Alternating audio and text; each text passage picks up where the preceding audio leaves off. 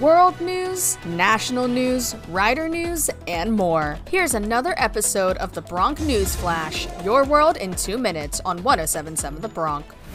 This is the Bronc News Flash, underwritten by Borough Market Restaurant Bar and Cafe 72. For the most unique breakfast, brunch, and lunch experience in Mercer County, you must try Cafe 72 in Ewing. To take a sneak peek at their everything is made from scratch and cooked to order menu online, it's cafe72.com. I'm Alexander Junge from Rider University.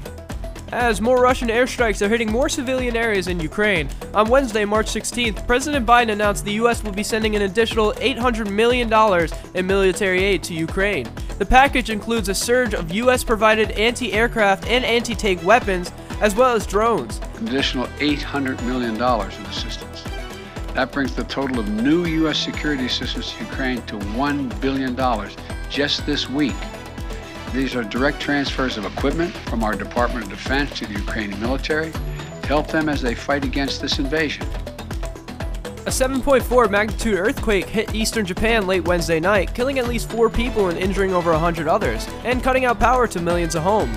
The unusually long earthquake destroyed buildings, roads, ruptured water lines, and left over 2 million people without power for hours, including 700,000 in Tokyo. The earthquake set off warnings of tsunamis, as the powerful undersea earthquake was off the Fukushima region of Japan, where a tsunami decades ago set off one of the worst nuclear plant disasters in history.